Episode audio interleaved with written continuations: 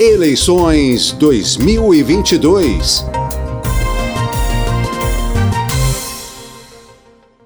Bom, Há cinco dias das eleições gerais de 2022, o painel eletrônico traz aqui para o debate os desafios das áreas de relações internacionais e de defesa nacional para o próximo governo e também para o Congresso que vai ser eleito a partir do dia 2 de outubro.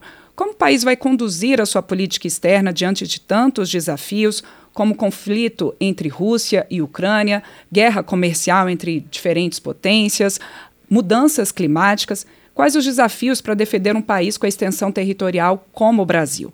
O professor Juliano Cortinhos, do Instituto de Relações Internacionais da Universidade de Brasília, vai conversar conosco agora sobre esses desafios. Muito bom dia, professor. Tudo bem? Muito bom dia, tudo bem? Obrigadíssimo pela oportunidade. Bom, professor Juliano, a gente tem aí um tema bastante rico e, e, muitas questões que estão sendo colocadas nessa área das relações internacionais, também de defesa nacional. Eu acho que para a gente começar aqui a nossa entrevista, quais são os desafios que o senhor avalia para um próximo governo, qualquer que seja eleito o candidato a presidente, e também para o Congresso, né, políticas públicas nessa área de defesa nacional e também de relações internacionais que passam aqui pela Câmara, pelo Senado, num cenário internacional que a gente ainda tem uma guerra entre Rússia e Ucrânia, também é, questões comerciais. Como é que isso faz primeiro para a gente aí uma análise geral do cenário hoje de relações internacionais e das relações entre o Brasil e os demais países no mundo? Olha, é, primeiramente em termos de relações internacionais, que é uma questão mais ampla, né, é preciso reposicionar o Brasil no mundo. A gente perdeu muito status nos últimos anos. E aí, desde o governo Dilma, né, a gente vem perdendo posições importantes no cenário internacional, uh, enquanto Lula abriu uma série de novas parcerias e, se, e posicionou o Brasil com muita força no mundo, a Dilma começa a perder algum espaço, até porque ela pessoalmente não se interessava muito pela área internacional. Uh, com Temer, isso se agrava, principalmente após um processo muito conturbado uh, de impeachment, eu reputo até um golpe legislativo né, contra a presidente Dilma, porque não havia, de fato, crime de responsabilidade, como ficou claro depois. É, e com o Bolsonaro, aí sim o processo é de derrocada total da imagem do Brasil no, no sistema internacional.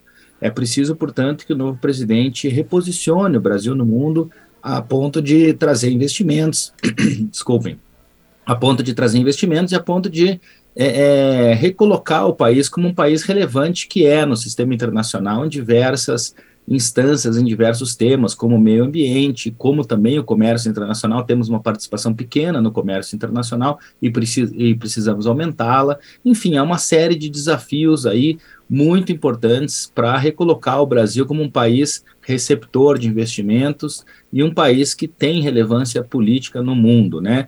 Nós estamos entre as 10 maiores economias, as 10 maiores populações e os 10 maiores territórios do mundo. Somos, portanto, um país gigantesco, um país extremamente relevante e precisamos ser reconhecidos como tal, né? Mas para isso temos que fazer o nosso dever de casa.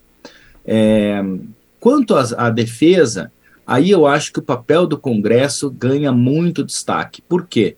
Porque há dois pontos principais em que o Congresso deveria estar atuando com mais ênfase e não o faz. Essa é uma questão histórica, né? Costumamos dizer, nós, analistas, que defesa não dá voto e por isso os congressistas não prestam muito atenção para esse tema. Só que o tema das relações civis militares no país e da defesa, por consequência, veio à tona com o governo Bolsonaro. Os militares fizeram um processo muito forte de reentrada na política e é preciso que o Congresso Nacional exerça o seu papel de reposicionar os militares dentro da caserna, dentro dos quartéis.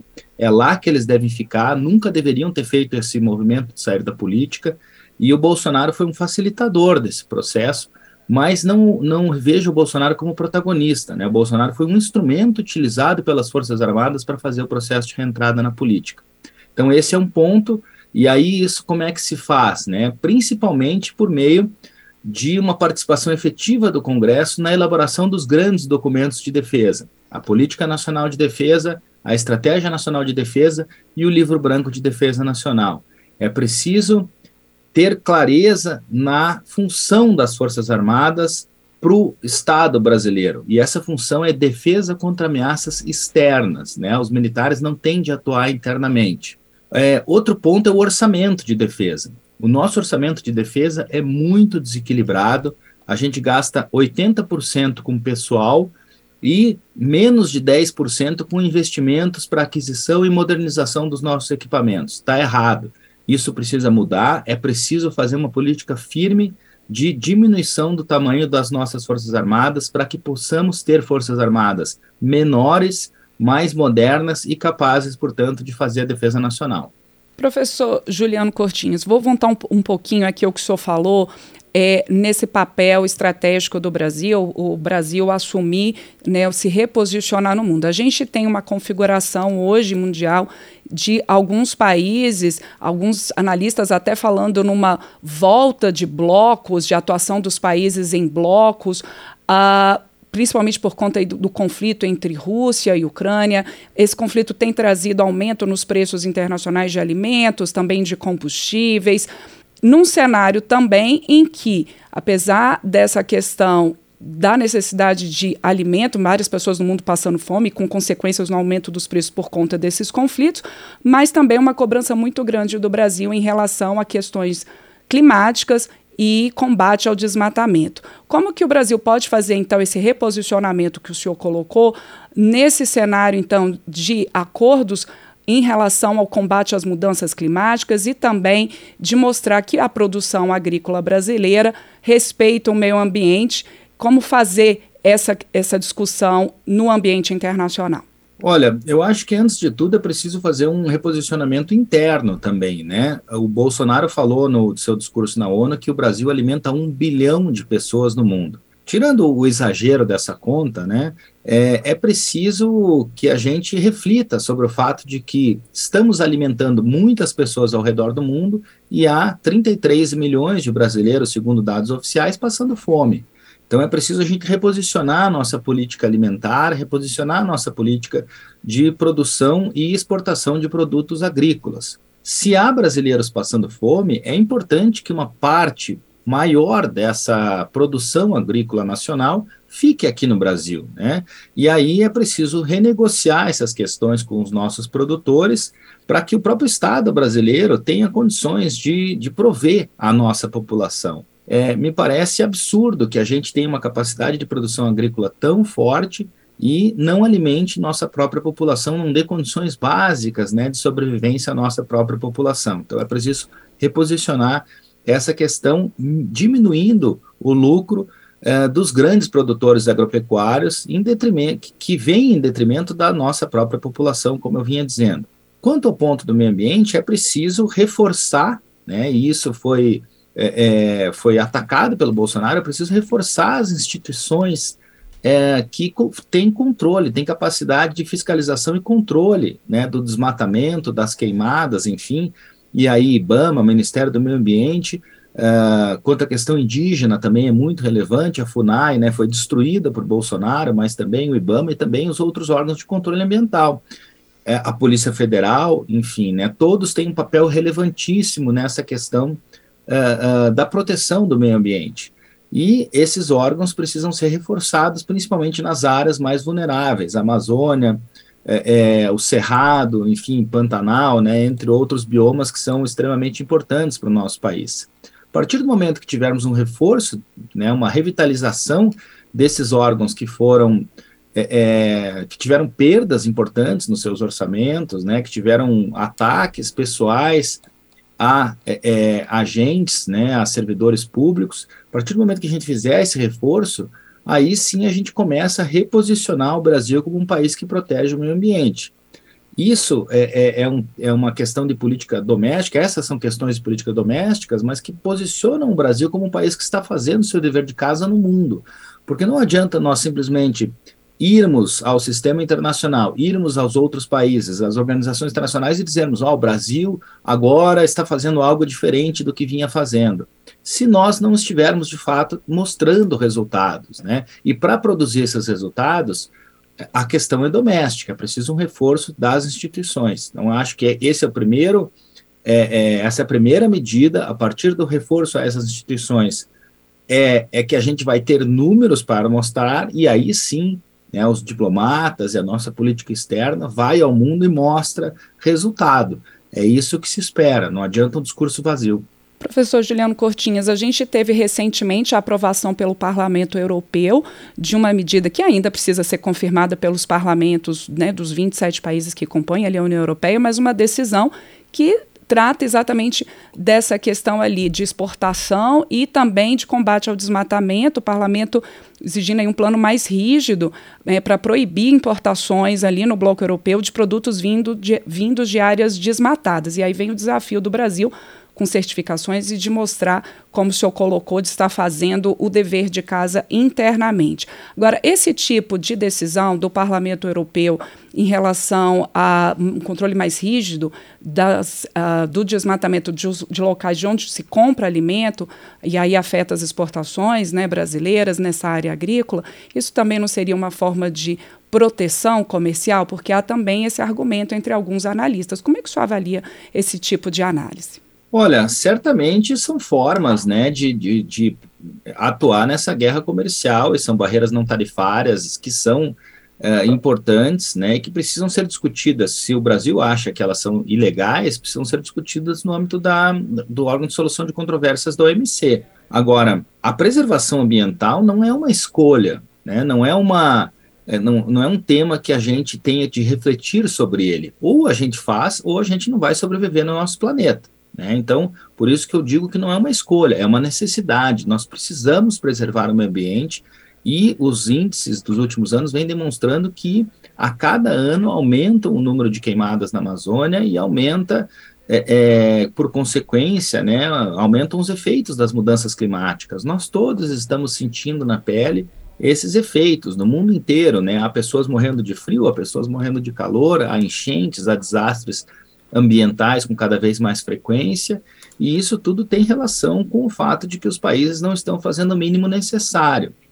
É, aí há uma disputa de país para país para saber quem está fazendo mais, quem está fazendo menos, quem deveria fazer mais. Mas o Brasil tem uma responsabilidade diferenciada nesses debates, né? porque nós temos é, uma parte enorme dos recursos hídricos né, que podem ser utilizados é, enfim, para a vida humana na Terra, temos uma parte enorme das florestas, das florestas preservadas no mundo e é, é, precisamos fazer a nossa parte, né? Essa nossa responsabilidade exige que nós façamos algo mais. Agora, a questão comercial, ela precisa ser também discutida, né? É claro que os europeus se aproveitam e impõem barreiras às nossas exportações. Por outro lado, se fizermos o nosso dever de casa, se mostrarmos que estamos fazendo a contenção das queimadas, a preservação do meio ambiente, aí vai ficar muito mais difícil para os europeus punirem ou colocarem barreiras às exportações brasileiras. Então, de novo, reforço que, na minha opinião, é importante que nós estejamos fazendo o dever de casa, porque aí teremos legitimidade para discutir essas questões todas. Enquanto estivermos aumentando o número de queimadas, não adianta dizer, ah, mas isso é barreira comercial, ah, mas isso não deveria estar sendo imposto. Aí não, porque aí o nosso argumento fica enfraquecido. É, professor Juliano, é, ainda dentro dessa questão ambiental, e estou reforçando porque nesse ambiente de relações internacionais, como o senhor mesmo colocou, o Brasil tem uma capacidade enorme, é um dos países com uma, é, é, é um maior, né, um dos maiores estratos florestais preservados, mas também está aí com índices alarmantes de desmatamento.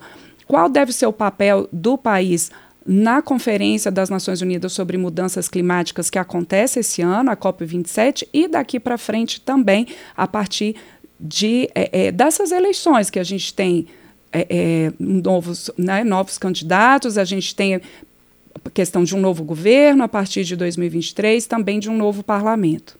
Olha, o Brasil né, já teve uma postura de liderança né, há, há alguns anos, há, há, pelo menos aí é, 10 anos, nós ainda tínhamos né, uma postura de liderança nas discussões é, ambientais, na, nas reuniões da COP, enfim, e fomos perdendo espaço. É, não acho que vá se alterar na COP 27, mas vejo que há espaço para o Brasil retomar com é, é, é, alguns anos né, esse, essa posição de liderança, desde que façamos o dever de casa, como eu vinha dizendo, né? Então, acho que não é uma posição que o Brasil vai recuperar em breve, acho que isso vai levar tempo, se fizermos tudo corretamente, né? Se continuarmos com as políticas que temos adotado, aí cada vez mais o Brasil vai ser vai se tornar um alvo, né? vai, vai ser mais vulnerável em relação a essas negociações todas. Então, acho que nessa COP27 não há muito que o Brasil fazer para retomar essa imagem, porque é preciso ter o que mostrar. Né? Acho que a gente vai continuar numa posição de, de defesa, numa posição defensiva, né? de modo a tentar repelir as críticas, repelir as acusações que vamos continuar sofrendo, e aí, a partir do ano que vem, há espaço para a gente começar devagar, começar aos poucos a retomar um papel de liderança internacional. É, quanto à questão da, do, do, que esperar em relação à defesa, né, que é um tema também que, que, que me é bastante, bastante caro, bastante importante, é, acho que o futuro presidente tem de é, repensar né, o papel das Forças Armadas, repensar o tamanho das nossas Forças Armadas e principalmente as funções das nossas Forças Armadas no país. Né? Se queremos forças capazes de defender o Brasil de ameaças internacionais, e aí volto à pergunta anterior sobre a, a instabilidade internacional, a formação de blocos, rivalidades né, entre Ucrânia e Rússia, a guerra entre Ucrânia e Rússia, rivalidades crescentes entre Estados Unidos e China, é, a Rússia se posicionando de novo como um ator importante, nós temos um mundo passando por um processo de reposicionamento das potências, e isso pode trazer mais insegurança internacional para o Brasil. Se isso ocorrer, com as Forças Armadas que nós temos hoje, a gente não tem a menor condição de defesa nem contra uma potência menor do sistema internacional o que dirá contra as grandes potências. Né? Então, ou a gente repensa a nossa estrutura de defesa aumentando os investimentos de tecnologia, melhorando nossos equipamentos, melhorando nossa capacidade cibernética, é, enfim, né, nossa capacidade tecnológica, ou nós estaremos cada vez mais vulneráveis a essas instabilidades internacionais. Certamente, professor Juliano Cortins. Acho que esse é um assunto riquíssimo, ainda teria muito espaço aqui para a gente conversar. Vou ter que encerrar por enquanto aqui a nossa entrevista, mas fica um convite para a gente poder é, tratar desse assunto em outros momentos. O professor Juliano Cortinhas, que é professor do Instituto de Relações Internacionais da Universidade de Brasília, UNB, conversou aqui com a gente então sobre os desafios nessa área de relações internacionais e também de defesa nacional. Professor, muito obrigado, o senhor bem lembrou, esse é um assunto que interessa muito ao país tanto em questão de proteção de suas fronteiras, de suas riquezas e também nessa importância de um posicionamento do país, como o senhor colocou, de um reposicionamento para poder também buscar mercados e, e expandir a, a sua produção. Professor, e sempre com respeito ao meio ambiente, como o senhor mesmo colocou, né, professor? Muito obrigada pela entrevista, um excelente dia para o senhor. Eu que agradeço pela oportunidade e fico à disposição de vocês para estender essa conversa mais vezes. Muito obrigado. Obrigada, bom dia. Bom dia.